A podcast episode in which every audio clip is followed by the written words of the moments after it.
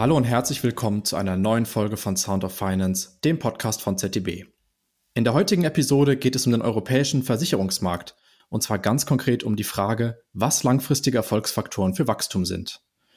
Mein Name ist Maximilian Huth, ich bin Berater bei ZDB und freue mich sehr, heute gleich zwei Gäste begrüßen zu dürfen. Zum einen Sven Rabe, Vorstandsvorsitzender bei der VAV Versicherungs AG mit Sitz in Wien. Und zum anderen Dieter Kipp, Partner und Versicherungsexperte bei ZDB und einer unserer Studienautoren. Herzlich willkommen Sven, herzlich willkommen Dieter. Ja, herzlich willkommen auch von meiner Seite. Danke, dass ich dabei sein darf. Ja, auch herzlich willkommen äh, an alle, die uns jetzt hören. Max, ich freue mich dabei zu sein und aus der Studie berichten zu können. Bin sehr froh, dass ihr da seid. Sven, fangen wir mit dir einfach direkt an. Du bist Vorstandsvorsitzender bei der österreichischen VAV Versicherungs AG. Die VAV hat in unserer letzten Untersuchung, der European Insurance Study, über den europäischen Versicherungsmarkt wirklich sehr gut abgeschnitten. Warum das so ist, darauf kommen wir gleich noch im Detail zu sprechen. Ich würde dich nur bitten, kannst du uns kurz die VAV vorstellen und näher bringen? Ja, das mache ich sehr gern, Max. Danke. Die VAV ähm, ist eine Tochtergesellschaft äh, der VHV-Gruppe, die vielleicht in Deutschland größer bekannt ist. Wir sind seit 50 Jahren oder knapp 50 Jahren im österreichischen Markt als selbstständige Aktiengesellschaft aktiv und sind damals gegründet worden, wie aus der Historie der VAV-Gruppe kommend als Bauversicherung ähm, und haben dann im Lauf der Jahre auch andere Sparten dazugenommen. Wir sind rein aktiv als Maklerversicherer. Also wir haben keinen angestellten Außendienst. Wir, wir haben unsere Kontakte im Markt über Regionalleiter, die in den Bundesländern über ganz Österreich verteilt sind und dort ähm, die selbstständigen Makler und Agenten betreuen. Wir sind im Bereich der Schadenunfallversicherung tätig, also wir haben kein Lebensgeschäft, wir haben keine Krankenversicherung. Und wenn man heute auf die VAV schaut, dann haben wir ungefähr ein Prämienvolumen von rund 132 Millionen Euro, wo rund 100, ja, 108 Millionen Privatgeschäft sind und davon der große Teil Kfz. Und der verbleibende Teil ist der Teil aus dem Gewerbegeschäft, wo wir herkommen, ein großer Teil aus der Bauversicherung, aber auch Haftpflichtbereich in angrenzenden äh, Sparten, kein Industriegeschäft, eher Gewerbegeschäft, Sachgeschäft, aber noch eine ganz klare Verwurzelung äh, in unserem, wo wir herkommen, aus der Bauversicherung. Und wir sind zentral angesiedelt in Wien. Wir sind daher auch äh, ein digitaler Versicherer. Also will heißen, wir sind nicht digital gegründet, aber wir haben schon eine starke digitale äh, DNA, weil wir einfach in Wien sitzen und unsere Kunden, respektive Endkunden, aber auch Makler über ganz Österreich äh, verteilt sind. Und wenn man mal so auf die VV schaut im Vergleich zu den anderen Gesellschaften, äh, die sich im österreichischen Markt tummeln, dann ist unsere wesentliche Differenzierung, dass wir risikodifferenzierte Tarife haben, dass wir äh, schon vor vielen Jahren, aber beispielsweise das Typklassenverzeichnis, was in Deutschland ja ähm, im Kfz-Bereich überall bekannt ist, dass wir das in Österreich eingeführt haben, was ja dazu führt, dass man versucht, die Risiken äh, risikogerecht zu bepreisen äh, was wiederum dazu führt, dass es, äh, dass man eine Spreizung ähm, in den Preisen hat. Äh, und das machen wir deutlich stärker, als es so der Durchschnitt im Markt macht. Und damit gewinnen wir in der Regel die besseren Risiken oder sind halt auch, äh, wenn man es andersrum sagt, teuer für die schlechteren Risiken. Das ist, glaube ich, eine große Differenzierung im Markt. Damit haben wir natürlich auch kein Vollkundenprinzip, weil wir Maklerversicherer sind, sondern ähm, wir ähm, nehmen das, wo der Makler erkennt, dass wir der optimale Versicherer für seine Kunden sind. Im, im Sachgeschäft haben wir eher eine Best Advice Strategie. Dafür würde ich wahrscheinlich später noch ein bisschen mehr zu erzählen.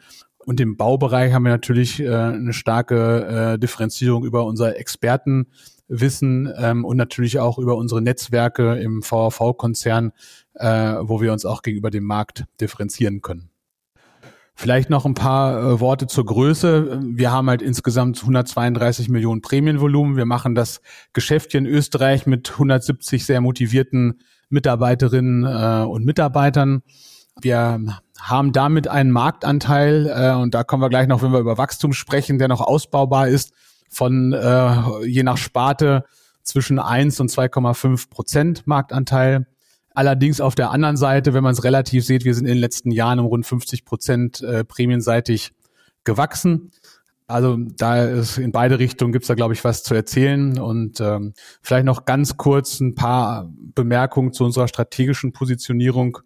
Wenn man das so als Schlagworte sagt, dann identifizieren wir uns äh, über ein Top-Preis-Leistungsverhältnis.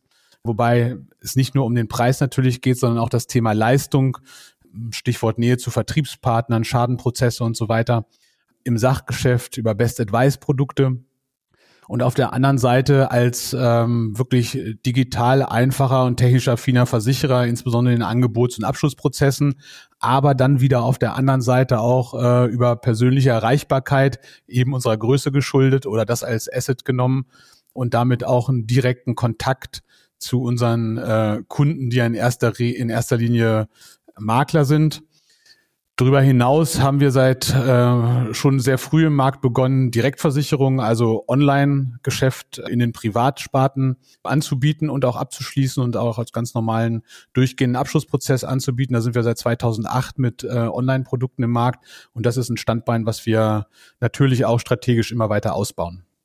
Das vielleicht so als kleinen Überblick, äh, wie wir uns so im Markt bewegen. So, nee, da sind wir jetzt sehr gut im Bilde, auch beeindruckende Zahlen, insbesondere zum Wachstum. Kommen wir gleich im Detail ja noch drauf zu sprechen. Ja. Auch du hast wichtige Stichpunkte gesagt, die Rolle als Maklerversicherer, die, der Direktvertrieb, kommen wir alles gleich noch zu.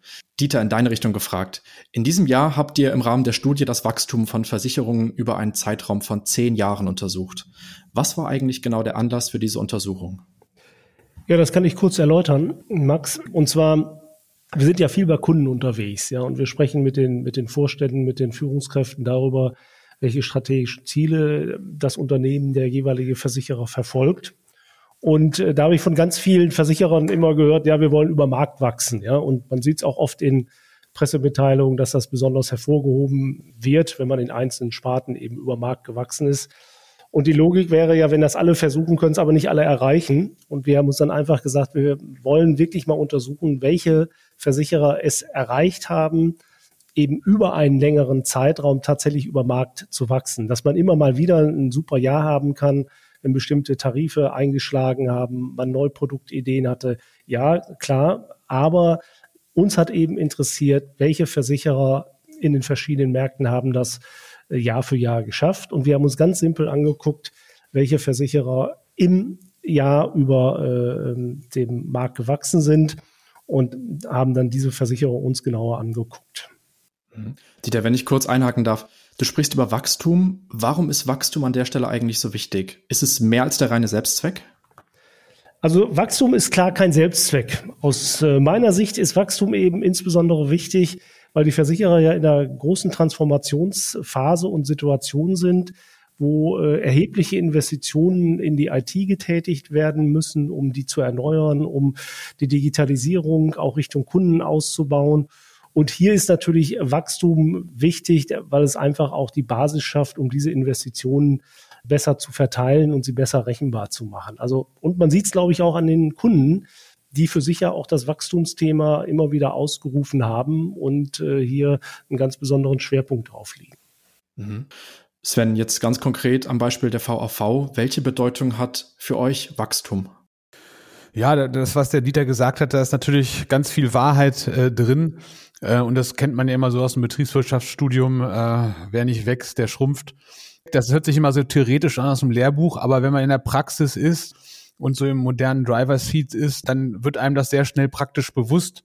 Gerade wenn man eine Gesellschaft hat, wie wir hier als VHV in Wien, die ich ja schon von der Größe so umschrieben habe, äh, einmal vom absoluten Größen, Größenvolumen von 130, 140 Millionen und Marktanteil von 1 bis 2,5 Prozent je nach Sparte, dann stellt sich die Frage eher von einer anderen Perspektive, um zu fragen, wo ist eigentlich eine betriebsnotwendige Mindestgröße einer Gesellschaft. Ja. Da kann man natürlich sagen, die VV gibt schon 50 Jahre, also scheint das irgendwo so ganz gut in der Bandbreite zu sein. Aber wir haben natürlich in den letzten Jahren gerade eine ganz äh, äh eine dynamische Entwicklung gehabt, was die Anforderungen an Versicherungsgesellschaften darstellen. Das hat beispielsweise nur über Solvency 2, über die europäische äh, Regulierung angefangen, dass neue Funktionen geschaffen werden, dass neue einfach Stellen da sind, die natürlich auch Geld kosten, nicht nur Personalkosten, auch Ausstattung, die es vorher einfach nicht gab, wenn ich da nur in die Bereiche Risikomanagement, Compliance, versicherungsmathematische Funktion denke äh, oder auch die neueren Entwicklungen hinsichtlich Datenschutz, einfach was von der europäischen Gesetzgebung kommt, und jetzt ganz aktuell Themen wie Informationssicherheit, Produktentwicklung. Das sind alles Themen, die ja noch über diese eigentliche Transformation der, der Altsysteme, die man hat, ja dann noch hinzukommen. Ja. Und da stellt sich natürlich für eine äh, VAV in der Größenordnung die Frage, diese Kosten muss ja wer bezahlen. Und in der normalen Kostenquote, die man vielleicht in der Vergangenheit, die da auskömmlich war, da funktioniert das nicht. Ja, da kann man das nicht durch Einsparungen auf anderen Seiten dann diese Freiräume schaffen, dass man in diese auch wichtigen Bereiche ja investiert. Also deshalb braucht man schon ein Wachstum, was über, wenn man, wenn wir vom Marktwachstum reden, dann reden wir ja in der Vergangenheit von zwei, drei, vier äh, Prozent, wenn wir jetzt über den Schadenunfallversicherungsbereich reden. Äh, und mit dem Wachstum geht sich das nicht aus, dass man da diese Funktionen von bezahlt. Deshalb braucht man schon mal rein aus der Notwendigkeit, wenn ich das aus der VV-Sicht äh, sehe, als kleine Gesellschaft brauche ich einfach dieses größere Wachstum und diese notwendigen Funktionen auch betreiben zu können. Das ist natürlich die eine Perspektive. Die andere Perspektive ist natürlich, dass wir auch in der Vergangenheit, ich habe es ja gesagt, schon seit 2008 äh, beispielsweise Online-Geschäft machen, dass wir natürlich Prozesse haben, Automatisierung haben. Und da kommen wir natürlich zu den Punkten, dann muss man es auch nutzen. Dann muss man die Skalierung auch nutzen, wenn man es hat. Und dann finanzieren sich die Stabsfunktionen noch besser, weil den Kollegen und Kolleginnen im Risikomanagement und Compliance ist das relativ egal, ob wir zehn Prozent mehr Verträge haben oder weniger. Das äh, ist dann reine Skalierung auch in den Stabsfunktionen. Ja, also das heißt, Wachstum kommt eine, eine tragende Rolle für langfristigen Erfolg zu. Ja, ich möchte auch für äh, eine Perspektive noch auf die VAV bringen. Wachstum, wir haben das Wort Wachstum jetzt nur genannt, ja. Mhm. Was wir, was wir meinen, aber auch nicht sagen, aber wir meinen ja Prämienwachstum. Wir genau. meinen ja erstmal Wachstum in Größe, nicht Bilanzsumme oder irgendwas, sondern wir meinen ja in Prämienwachstum. Eine wichtige Perspektive, die ich da noch mit reinbringen kann, ist, dass Wachstum uns eigentlich ein bisschen zu wenig ist. Weil Wachstum ist auch ähm, ein schneller Weg nach oben, kann dann auch wieder ein schneller Weg nach unten sein. Das, was, was ich sehr gerne äh, intern das Wort Wachstum austausche oder ergänze, ist um das Wort Relevanz. Wir wollen relevanter werden. Das hat natürlich schon was damit zu tun, dass wenn man größer ist, ist man auch relevanter. Da steckt natürlich schon dieselbe Stoßrichtung dahinter.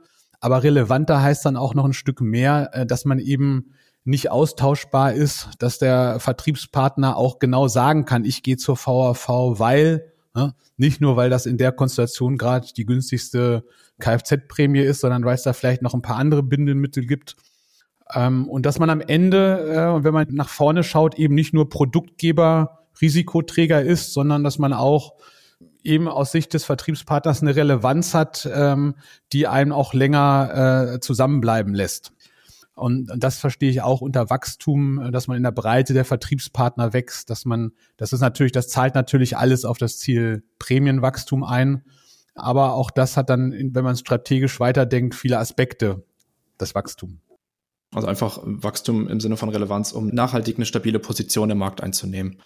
Genau. Dieter, in deine Richtung gefragt, welche Erfolgsrezepte für stabiles Wachstum, beziehungsweise wie Sven es ja gerade genannt hat, ähm, Relevanz, habt ihr denn in der Studie gesehen?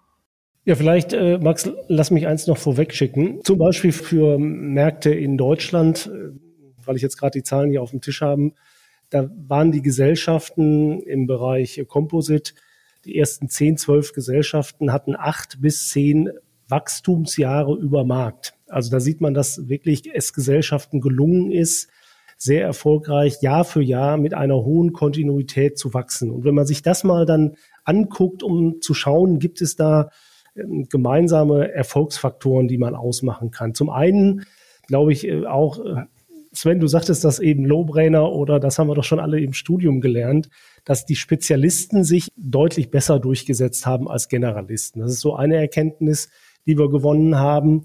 Wenn man das ein bisschen weiter noch fasst, dann sind eben vor allen Dingen fokussierte Geschäftsmodelle Kern des Erfolges, Kern des sehr stabilen, äh, über mehrere Jahre laufenden Wachstums. Ja. Das hat eben damit auch zu tun, Sven, du hast das eben so ein bisschen als vielleicht Relevanz bezeichnet, dass man sich eben auch vom Wettbewerb abheben kann. Und äh, das zeichnet alle aus, die hier in diesem Feld sich sehr gut geschlagen haben. Im Einzelnen kann das natürlich für das einzelne Unternehmen äh, verschiedene äh, Ausrichtungen bedeuten. Das kann sein, dass wir ähm, oder wir haben Gesellschaften gefunden, die eben Preisführer im Kfz-Geschäft waren. Ja, kann ich den Namen auch nennen. Das ist in Deutschland die Hook. Da hat auch jeder sofort etwas, was er mit der Hook verbindet. Ja. Zum anderen sind es eben äh, dann klare Vertriebsstrategien, die einen sehr ähm, herausragenden Vertrieb haben, der sehr breit aufgestellt ist Um da vielleicht einen Namen zu nennen, LVM ist hier ein Beispiel, was in diese Kategorie reinpasst. Wir haben dann auch Produktführer, da kann man wirklich die Allianz nennen, die im Lebenbereich da sehr aktiv ist. Also insgesamt fokussierte Vertriebs- und, und Produktstrategien sind eigentlich der Hebel, um sie im Wettbewerb abzuheben und so langfristig erfolgreich zu sein. Ich glaube, die VAV hat da eben auch einen Weg gefunden, hier sich im Markt eben zu etablieren. Und ich glaube, dass das, äh, Sven, bei euch ja vor allen Dingen diese ganz bewusste Ausrichtung auf den Maklervertrieb ist. Ihr nennt das ja Best Advice Strategie. Ne? Ja, vielleicht ähm, lassen wir das ein bisschen differenzieren bei uns. Weil äh, ich glaube, ganz viel, was du gerade gesagt hast, kann ich für die VV auch unterschreiben, ja. Weil ich denke, was wir gemacht haben, ist, wir haben einfach sehr uns zurückgelehnt und mal wirklich alle Punkte durchgegangen und gesagt haben, wo kann man besser werden? Oder anders gefragt, wir haben die Makler einfach gefragt, was würdet ihr denn von der VHV erwarten, damit ihr äh, mit einer VHV auch zusammenarbeitet? Ja? Und wenn man das durchgeht, dann kommt man ziemlich schnell auf die Punkte, die dann im Einzelfall nicht sehr leicht sind umzusetzen.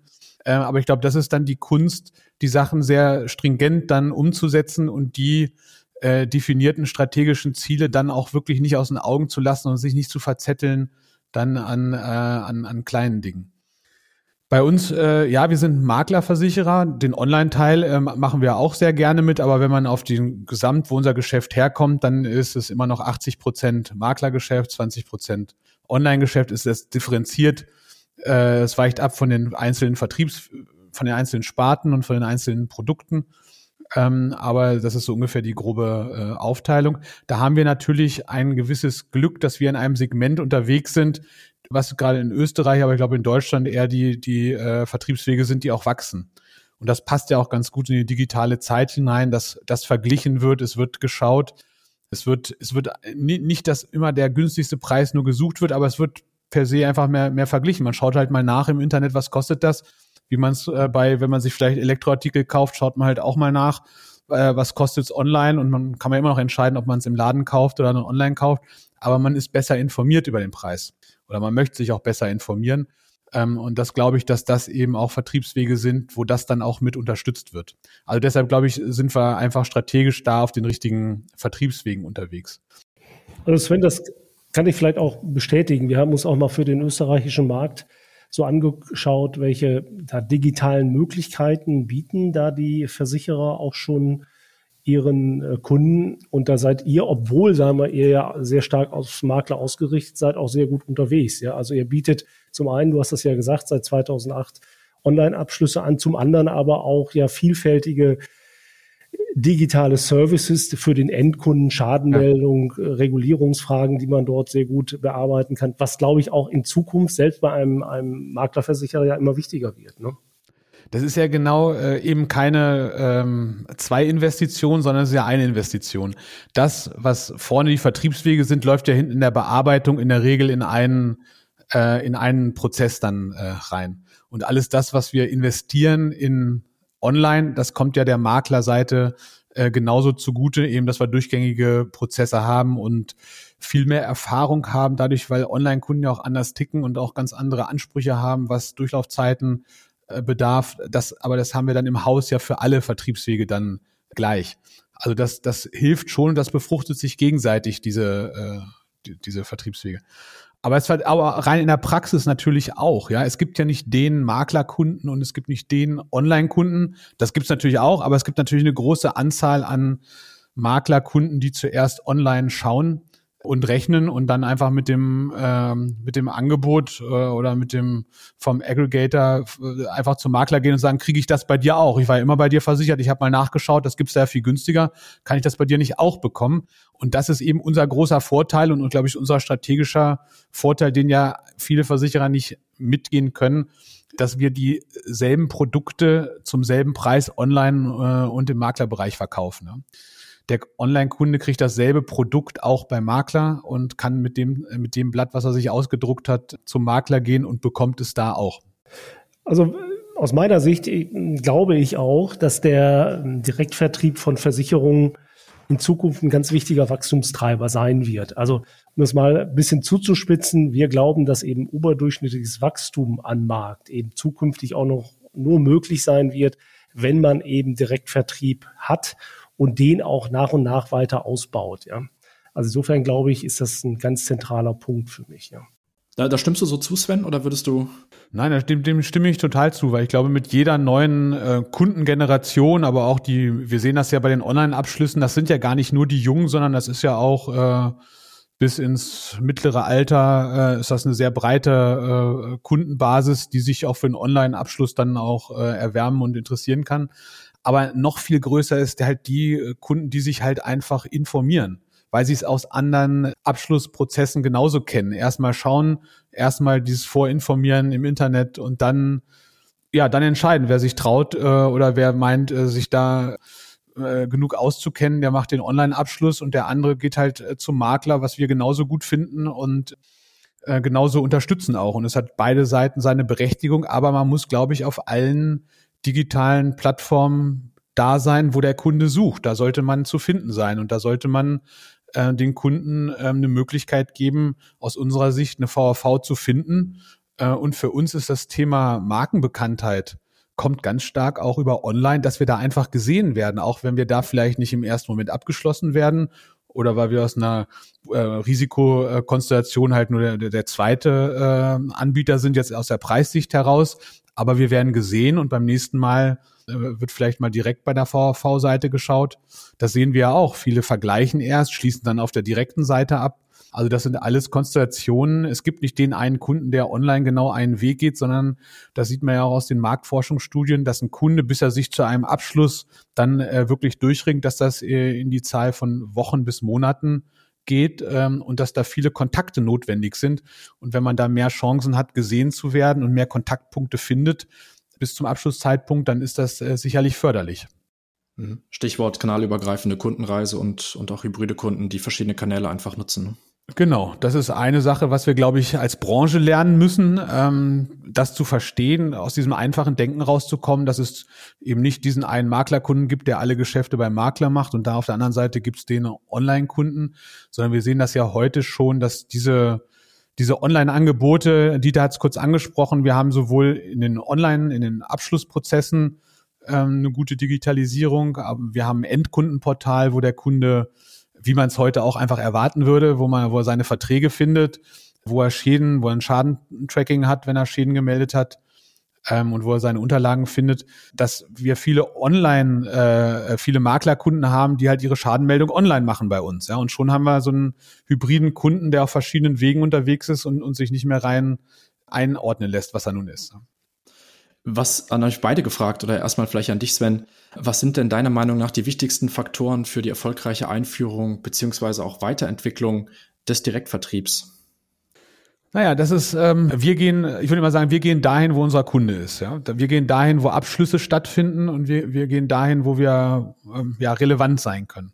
Deshalb begleiten wir den Direktmarkt, der, wenn man aber draufschaut, sich sehr schon unterscheidet im Vergleich zu Deutschland dass der Online-Anteil, so wie man es aus den offiziellen Statistiken rausliest, wir haben ja eigentlich keinen reinen Online-Versicherer in Österreich, also das ist alles Bestandteil der Gesamt-G&V und Bilanzen der Versicherungsgesellschaften, aber das, was die äh, Marktforschungsdaten sagen, dann haben wir einen Online-Anteil zwischen zwei, drei, vier Prozent heute, ja. Und der findet sich in der Regel im Kfz-Bereich oder in einfachen äh, Privatkundensparten wieder. Also wir haben im Vergleich zu Deutschland einen deutlich geringeren Anteil an äh, direkt, wenn man damit online äh, im weiteren Sinne Markt über Aggregator oder über die Versicherungswebsites direkt oder über Insurtechs.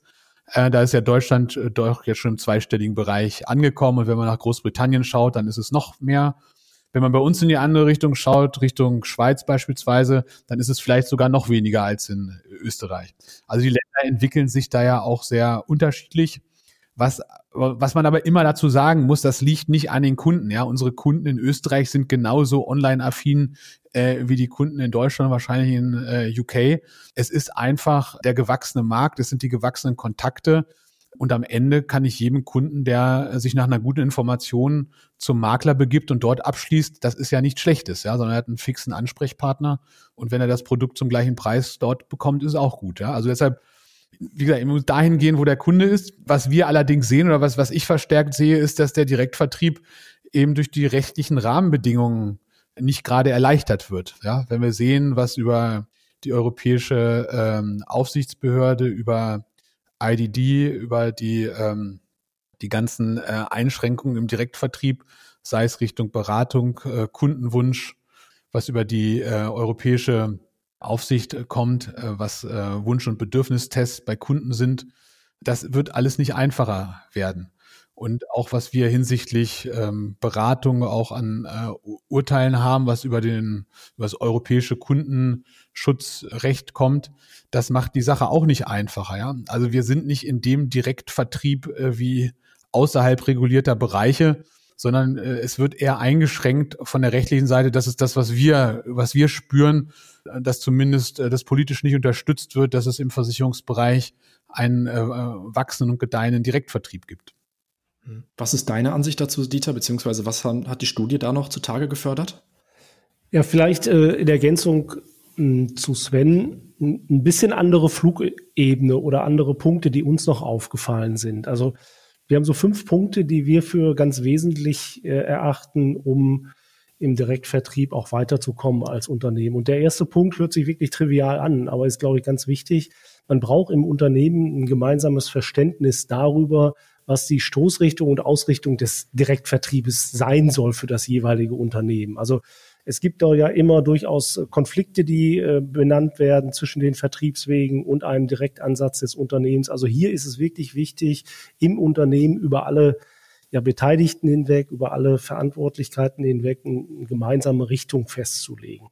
Dann zweiter Punkt, den wir in vielen Häusern, glaube ich, noch sehen, dass äh, direkt Vertriebsaktivitäten über verschiedene Bereiche des Unternehmens verteilt sind. Also Teilweise finden dann Aktivitäten so als Thema Online-Marketing im, im Bereich Marketing statt. Es gibt dann Aktivitäten, die eher äh, vertriebswegeseitig organisiert sind und oder in einzelnen Vertriebswegen organisiert sind. Und wir glauben, dass es wichtig ist für die Unternehmen, diese Ressourcen, diese Ansätze wirklich an einer Stelle äh, zu bündeln. Dritter wichtiger Punkt aus unserer Sicht, es gibt oft in den Häusern auch sehr hohe Erwartungen an den Direktvertrieb und an ganz schnelle Erfolge. An die glauben wir eigentlich nicht. Ich glaube, wir müssen als Versicherer diese Kompetenz aufbauen und diese Kompetenz äh, nach und nach stärken, auch durch Praxiserfahrungen, die Vorgehensweisen immer weiter äh, bündeln. Aber was trotzdem wichtig ist, ist, dass man die Erfolge messen kann, dass man eine hohe Transparenz darüber hat, was funktioniert, was funktioniert nicht. Und weil das auch dann die Basis dafür ist, Dinge zu verbessern. Also dritter Punkt für uns Erfolgsmessung und Transparenz. Vierter Punkt ist, Versicherer stoßen oftmals an gewisse Grenzen im, im Online-Marketing, Performance-Marketing, weil diese Ressourcen, diese Kompetenzen noch nicht da sind, in ausreichender Anzahl, in ausreichender äh, Tiefe auch. Also hier glauben wir, dass es zwingend notwendig ist, dass die Versicherer mitarbeiterseitig, kompetenzseitig sich hier verstärken und diese Schlüsselressourcen, die man für diese Art des Geschäftes braucht, auch wirklich eigenständig aufbaut und nicht nur auf Dienstleister oder Zuarbeit Dritter angewiesen ist. Und eine ganz, ganz große Hürde für erfolgreichen Vertrieb ist natürlich ein einheitlicher Datenhaushalt. Ja, vielfach eben derzeit noch die Informationen über die Kunden, die getätigten Geschäfte, die getätigten Aktivitäten und Transaktionen in verschiedenen Datenbanken verteilt, nicht zusammengeführt und die Macht, ja, die in Daten stecken, wie wir alle wissen, gar nicht für das einzelne Unternehmen gehoben werden kann. Ja, das sind zum Teil ja auch wirklich große und sehr aufwendige Projekte, die von Kunden dort gestartet werden, um hier die Daten für solche auch vertrieblichen Aktivitäten besser verfügbar zu machen. Und ich glaube, Sven, das wird ein Thema sein, was ihr ja auch gelöst haben müsst, wenn ihr sagt, wir sind in der Lage, über verschiedene Kanäle den Kunden sozusagen zu bedienen. Da muss ich natürlich auch irgendwo eine gemeinsame Datenbasis schaffen, um überhaupt so agieren zu können. Ja, ja absolut, absolut. Was aber auch nicht immer einfach ist, das muss nee, man auch sagen. Eben gerade durch die, die hybriden Kunden, ja. Ist es ein Maklerkunde, ist es ein Online-Kunde? Muss ich den, muss ich den Makler nicht auch informieren, wenn ich mit dem Online-Kunden rede? Das sind alles sehr spannende äh, Diskussionen, die man dann im Einzelfall hat. Ich, ich würde gerne eine Sache noch ergänzen, weil du hast jetzt sehr äh, richtige ähm, Dinge gesagt, die alle sehr einen technischen Charakter haben. oder, oder einen theoretisch-technischen Charakter haben. Was wir gemerkt haben, wo wir extrem viel lernen müssen und wo wir auch alle Kolleginnen und Kollegen mitnehmen müssen, ist dieses ähm, Neudeutsch gesagt Customer Experience, ist aber in Wirklichkeit dieses Emotionalisieren des Kunden. Ja? Der muss anders angesprochen werden. Wir müssen mit Online, mit Direktkunden anders reden. Das können wir bei uns hier im Hause äh, sehr schön merken, weil wir ein klassischer Maklerversicherer sind und auch unserer ganzen Historie aus dem Maklerbereich kommen und sagen, wir haben eigentlich relativ wenig Kontaktpunkte zu unseren Endkunden. Ne? Weil ähm, der Makler ist ja der, der dann am Ende äh, mit dem Kunden spricht und unser Kunde ist dann, wenn man es weiterdenkt, der Makler und wir reden mit dem Kunden dann gar nicht so viel. Und jetzt haben wir auf einmal Online-Kunden, Direktkunden, mit denen müssen wir ganz anders sprechen. Wir müssen mit denen überhaupt mal sprechen und nicht nur im Zeitpunkt, wo wir eine Rechnung schreiben ähm, und unsere Prämienvorschreibung fürs nächste Jahr schicken und wenn irgendein Schaden nicht gut funktioniert. Das waren ja sonst so die Hauptpunkte, äh, wo wir mit Kunden geredet haben. Wir müssen jetzt viel mehr den Kunden die ganze Zeit begleiten und da kommen wir auch wieder zu dem Punkt, wir müssen äh, den Kunden äh, Bindung zu einer VAV geben, also emotionale Bindung, dass er beim nächsten Mal eben nicht wegen zwei Euro dann ähm, zum anderen Versicherer geht nur und sich nur den günstigsten Risikoträger sucht, sondern er muss sich da irgendwie auch äh, zu Hause fühlen. Und das geht in der Regel über äh, Kommunikation, das geht in über positive Überraschungen suchen, wo, wo er wirklich meint, Mensch, das hätte ich jetzt nicht gedacht bei einer Versicherung. Äh, und das hat, ähm, da muss man anders denken. Ne? Das ist Dinge in Kategorien, die wir so nicht gedacht haben wo wir auch aus einer starken Effizienz kommen, wo wir als Versicherer natürlich, als kleiner Versicherer äh, Kosten sparen äh, im Hinterkopf haben. Und das war natürlich früher immer verbunden, naja, dann schreibe ich eben diesen Brief nicht, das spart schon mal Kosten. Jetzt sind wir im anderen Zeitalter, jetzt schadet es mal gar nicht so, hier und da an viel mehr Kundenkontaktpunkten positive Botschaften auch aus Versicherungssicht seinem ähm, Direktkunden zu schicken.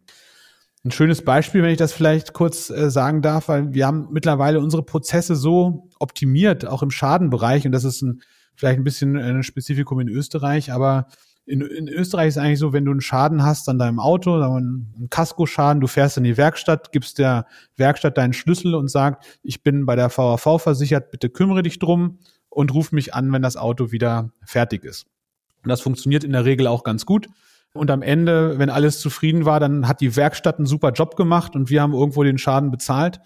Ähm, und ähm, aber der Kunde hat uns nicht wahrgenommen als positiven Bestandteil dieses ganzen Prozesses. Und ich habe das mal beim Bekannten, der auch einen Schaden gehabt hat und einen VAV-Vertrag, der hat gesagt, das war alles super, ja. Wo, worauf er am Ende des Schadens nur gewartet hat, war noch der Brief, dass wir ihm im Schaden dann hochstufen. Das war so das Letzte, wo man Das hat er noch erwartet, dass das von uns noch kommt. Haben wir aber nicht, weil er einen Freischaden gehabt hat. Aber das haben wir ihm auch nicht mal gesagt. Ja? Da war unser Prozess auch schon zu Ende. Aber da, selbst an der Stelle, wo man noch positiv hätte kommunizieren können, haben wir es auch nicht gemacht. Aber das war so ein typisches Beispiel dafür, dass wir so auf dem Schadenprozess sind, der aber nicht gleich ist, äh, wie, wie man mit einem Kommunikationsprozess sein kann. Ne? Und äh, gerade wo wir jetzt in der Phase sind, wo wir auch ein äh, Schadentracking eingeführt haben, wo wir halt viele konkrete Schadenpunkte haben in einem Schadenprozess. Und an jedem, an jeder Stelle kann man ja auch standardisiert, aber trotzdem kommunizieren, dass man ihm auch sagt, der Schaden ist abgeschlossen, Glückwunsch, du hast damals die richtige Entscheidung getroffen, deinen Freischaden mit einzuschließen. Das sind ja alles so positive Kommunikationsmomente. Und da lernen wir die letzten Jahre viel und man muss es jeden Prozess sich neu anschauen. Das gilt natürlich dann für den, für die Bestandssicherung des Direktgeschäftes. Ne? Das muss man wirklich, diese beiden Punkte würde ich immer ganz deutlich unterteilen. Einmal Neugewinnung, Neukunden äh, direkt und dann aber die Bestandspflege im äh, Direktsegment. Aber er scheint da wirklich einiges richtig gemacht zu haben, weil in der Studie wurde auch heraus, hat sich herauskristallisiert, dass die VAV in acht von zehn Jahren über Marktniveau gewachsen ist. Und vielleicht, du hast gerade viele Erfolgsfaktoren schon genannt, Sven, aber Dieter, in deine Richtung, ähm, was macht aus deiner Sicht die VAV besonders gut und besonders richtig an der Stelle?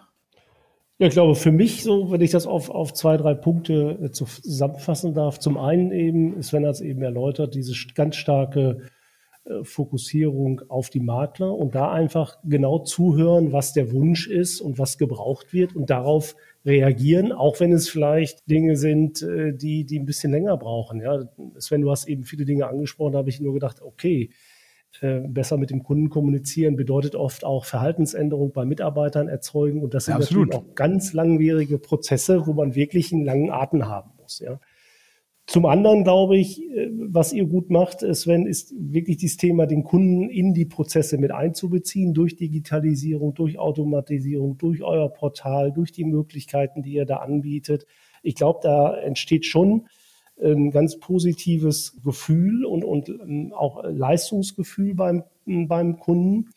Und das Dritte, glaube ich, ähm, was euch ja als kleinen Versicherer, wenn ich das so sagen darf, auszeichnet, dass ihr euch wirklich auf ein paar wesentliche Punkte auch konzentriert, ja, und die aber dann auch, wie man so schön sagt, konsequent durchzieht und nicht in der Breite ganz viele Themen anzufangen, die man dann nicht durchzieht. Ne? Also so ein Thema ist eben Kommunikationsveränderung mit dem Kunden, sei es brieflich oder persönlich. Da muss man eben über ja, fast schon Jahre dranbleiben. Ja, und ich glaube, das macht ihr auch gut. Ja, nicht zu viel machen, äh, auf die Fahnen schreiben, aber die Punkte, die man als wichtig und relevant erachtet, die wirklich konsequent durchziehen. Ja. Da kann ich dir nur recht geben. Wir haben uns auch von Produkten, von kleinen Dingen verabschiedet, die einfach zu viel Arbeit machen intern, ne? wo sich es einfach nicht lohnt, wo man nicht auf Bestandsgrößen kommt und jedes kleine Produkt, was man über die Jahre äh, mitschleppt, das hat heute viel größeren Aufwand in, im täglichen, äh, in, der, in der oder in der jährlichen Bearbeitung, die man anfassen muss. Ja? ja. Wir haben auch Dinge äh, bewusst gesagt, das wollen wir nicht mehr tun, weil man da auf, realistischerweise auf keine wesentlichen Bestandsgrößen kommt. Aber Sven, das ist doch genau der Punkt, den wir so ein bisschen vielleicht theoretisch formuliert haben. Das ist ja genau der Punkt äh, Fokussierung. Ja? Also das zu tun, wo man gut ist, wo man auch eine gewisse Bedeutung hat und die Dinge, die eher Randdinge sind, wo man sich nicht so hervortun kann im Wettbewerb, die auch durchaus aktiv mal sein zu lassen. Ja, und glaube, dieses auch Dinge aufzugeben, nicht mehr zu tun, fällt natürlich ganz vielen äh, Unternehmen auch schwer, weil das natürlich auch immer Auswirkungen im ersten Moment auf Umsatz hat, auf Ertrag, aber langfristig wird es in einem solchen Markt gerade für kleinere Versicherer ohne Fokussierung nicht gehen ist meine Meinung. Ne? Ja, das glaube ich auch. Das, das, dreht sich da, dann sind wir wieder im Kreis. Da sind wir wieder bei den Kosten, beim oh. Aufwand, wo, wo, wo gibt man seinen Aufwand auch ressourcenmäßig äh, hin. Ne? Aber was ich immer auch bei dem Thema, was ja oft verwechselt wird, ist dieses Thema Direktvertrieb, Prozesse, aber dann trotzdem noch diese persönliche Nähe und noch Ansprechbarkeit. Ja? Ähm, das ist was, was wir sehr intern immer sehr stark diskutieren. Wo wollen wir den Prozess optimieren und wo muss man noch persönlich äh, erreichbar sein. Das muss jeder für sich definieren, glaube ich, und das muss auch gar nicht fürs Unternehmen, sondern das muss man pro, pro Produkt oder pro Sparte und pro Vertriebsweg definieren. Aber äh, da wollen wir uns ja genau von den reinen äh, Insurtechs differenzieren, die natürlich versuchen, so viel wie möglich auf die prozessuale Schiene zu bringen und dann äh, bei gewissen persönlichen Themen halt oder äh, direkten, direkter Ansprechbarkeit, wo es dann wahrscheinlich mangelt. Ja, aber das heißt doch im Grunde, sag mal, die, die, den Self-Service beim Kunden ermöglichen, aber den Kunden nicht aus der persönlichen Ansprache oder aus einer persönlichen Beratung oder persönlichen Kontaktmöglichkeit rauszudrängen. Ja, das, ist, glaube ich, der Unterschied. Eben wirklich diese Kanäle offen zu halten und nicht zu sagen, ich will dich gar nicht mehr sehen am Telefon oder äh, äh in einem, einem persönlichen Gespräch, sondern beides zu ermöglichen und dann natürlich idealerweise auch die Prozesse die direkten Self-Service-Dinge so gut zu machen, dass der Kunde sagt, nee, das ist so einfach hier und so, so gut, das mache ich auch jetzt, ja. Das geht einfach viel schneller, ja. Ja, wir sehen das ja auch. Es wird ja auch in Anspruch genommen. Es wird ja auch da, wo es einfach ist, wo die einfache Schadenmeldung, die kann man äh, gerne im Portal machen. Ähm, und das, wir sehen ja, dass es funktioniert. Ja, es wird auch äh, tatsächlich äh, im Portal die Schadenmeldung gemacht. Ja. Ich habe noch eine abschließende Frage von meiner Seite. Und zwar, ähm, Sven, in deine Richtung. Gibt es noch weitere signifikante Unterschiede zwischen dem österreichischen und dem deutschen Versicherungsmarkt? Du hast ja gerade schon gesagt, das Thema ähm, der Online-Nutzerquote, äh, die, die geringer ist als in Deutschland, was aber nicht wirklich an den Kunden liegt, sondern Nein. eher an den, an den Angeboten, die es da gibt. Ähm, gibt es noch weitere Punkte, die dort zu nennen sind? Das wird jetzt wahrscheinlich das Format sprengen, ja, wenn wir äh, vielleicht über die Unterschiede, äh, du weißt ja, die, der, der größte Unterschied ist die gemeinsame Sprache zwischen Deutschland und Österreich. Aber es ist natürlich, der Markt ist anders. Das muss man immer wieder sagen. Und das habe ich natürlich auch schon des Öfteren mit den Kollegen ähm, ähm, aus Deutschland besprochen. Der österreichische Markt funktioniert anders, so wie jeder Markt wahrscheinlich in, in Teilen anders funktioniert. Und nur weil es dieselbe Sprache im Wesentlichen ist, äh, ist es eben nicht gleich. Ja? Aber vielleicht wenn du so fragst, ich kann gern zwei, drei Punkte mal nur mal sagen, wo, wo man es sehr deutlich sieht, was einfach anders ist. Ja? ja, sehr gerne. Was der größte Unterschied ist, wenn man ganz einfach auf den Markt draufschaut, ist das Thema Marktanteile, Marktkonzentration in Österreich. Wir haben drei, vier große Gesellschaften, die machen 60 Prozent äh, des Marktes aus. Darüber hinaus gibt es dann noch ein paar Länderversicherer, die sehr präsent sind und damit bleibt das Feld für die kleineren, äh, freieren Maklerversicherer wird dann sehr klein. Und das ist auch wieder, was man, glaube ich, auch wieder äh, an der Uni gelernt hat, äh, dass je schwächer der Wettbewerb wird, je weniger Anbieter einmal da sind. Das natürlich einfach Marktgröße. Ja, wie, es gibt halt deutlich weniger erstmal von der absoluten Anzahl äh, Marktanbieter in Österreich. Aber äh, je ungleichmäßiger die Verteilung der Marktanteile ist, nämlich diese diese äh, Konzentration auf wenige große, das macht den Markt schon so ein bisschen ähm, äh, zäher. Ja, die Wechselbereitschaft, das ist, äh, die haben, die Großen haben einfach Gravitationskräfte im Markt. Da geht nicht so viel weg. Da kann man lange Zeit besser sein, aber äh, beim großen Bestand, das hält deutlich länger. Das ist ein großer, großer Unterschied. Das hilft nicht nur mal schnell mit dem besten Produkt, mit dem besten Preis und besten Service auf dem Markt zu sein. Da wird sich, da tut sich gar nicht so viel dann. Hm. Ähm, und was ein, doch ein größerer Unterschied ist, wir haben ähm, eine höhere äh, Maklerbindung der Kunden. Also die Kunden kennen viel mehr Makler, als ich das Gefühl habe in Deutschland. Wer kennt da seinen Makler? Das ist, ähm, finde ich, in Österreich äh, weiter ausgeprägt. Wenn man weitergeht im rein im rechtlichen Bereich, ähm, ist es deutlich anders, was, was im Schaden passiert, auch in den großen Sparten im Kfz funktioniert eigentlich total anders, ist natürlich dasselbe versichert äh, und versicherungstechnisch passiert äh, auch fast das Gleiche, aber es ist anders geregelt, alleine dadurch zum Beispiel, dass die Versicherungen gleichzeitig Zulassungsstellen sind. Also die Kennzeichentafeln gibt's bei uns beim Versicherer, das sind wieder andere Kontaktpunkte, hat natürlich auch wieder was mit Größe zu tun. Äh, die größeren Versicherer natürlich deutlich viel mehr Zulassungsstellen sind auch wieder deutlich präsenter äh, beim Kunden äh, vor Ort wir haben in der Regel ja im Sachbereich äh, zehn Jahresverträge. Das ist äh, schon auch was, was, was den Wettbewerb ein bisschen zumindest psychologisch behindert. Wenn man in einem zehn Jahresvertrag drinsteckt, dann wechselt man auch äh, nicht so schnell als Kunde, als Maklerkunde. Wir beispielsweise, wir bieten im Online-Bereich Jahresverträge an. Ne? Ähm, und wir, wir lassen auch einen Kunden, wenn er unzufrieden ist, wir lassen ihn auch vorher raus, ja, weil wir sagen, er war so viel Aufwand haben mit einem Kunden, der, der was anderes möchte, dann bitteschön, dann lassen wir ihn auch gehen. Ja? Aber auf der anderen Seite gibt es halt zehn Jahresverträge im Markt, äh, wo die Kunden nicht so leicht wechseln können. Ich glaube, das ist schon ein, ein großer Unterschied, dass ähm, die die Schnelligkeit, was sich am Markt passiert, äh, das, das dauert schon ein bisschen länger durch diese Rahmenbedingungen. Ich glaube, wir haben jetzt sehr viel über den Versicherungsmarkt im Allgemeinen und die schön, Erfolgsstrategie ja. der VAV im Speziellen gelernt. Ich glaube, wir können sagen, dass als Fazit, dass das Wachstum für die europäischen Versicherer weiterhin ein wichtiges Ziel ist. Das hat die Studie gezeigt. Und es zeigt sich auch, dass die Outperformer in der Studie durch eine fokussierte Produkt- und Vertriebsstrategie auffallen. Und ja, insbesondere der Direktvertrieb und die Nutzung von digitalen Services werden in der Zukunft weiterhin auch der Schlüssel zum Erfolg sein, wie man das ja auch am Beispiel der VAV sehr schön sehen kann. Prima, ich danke euch ganz herzlich, Sven und dir, Dieter, für das Gespräch. Ja, vielen Dank. Ja, ich danke euch auch beiden. Herzlichen Dank. Danke auch an die Zuhörer und ihr kennt das Spiel. Wenn ihr Feedback, Meinungen, Kommentare zu dieser Folge habt, dann könnt ihr uns gerne über die sozialen Medien, beispielsweise LinkedIn, Facebook oder Instagram oder auch per E-Mail erreichen. Weitere Informationen, beispielsweise auch den Link zur European Insurance Study, haben wir euch in die Episodenbeschreibung gepackt. Dort findet ihr auch die Kontaktdaten von uns, sodass ihr euch dort noch bei Interesse weiter einlesen könnt. Ich sage vielen Dank an euch und wenn euch der Podcast gefällt, lasst gerne eine Bewertung da und dann bleibt mir nur zu sagen, danke und bis zum nächsten Mal bei Sound of Finance.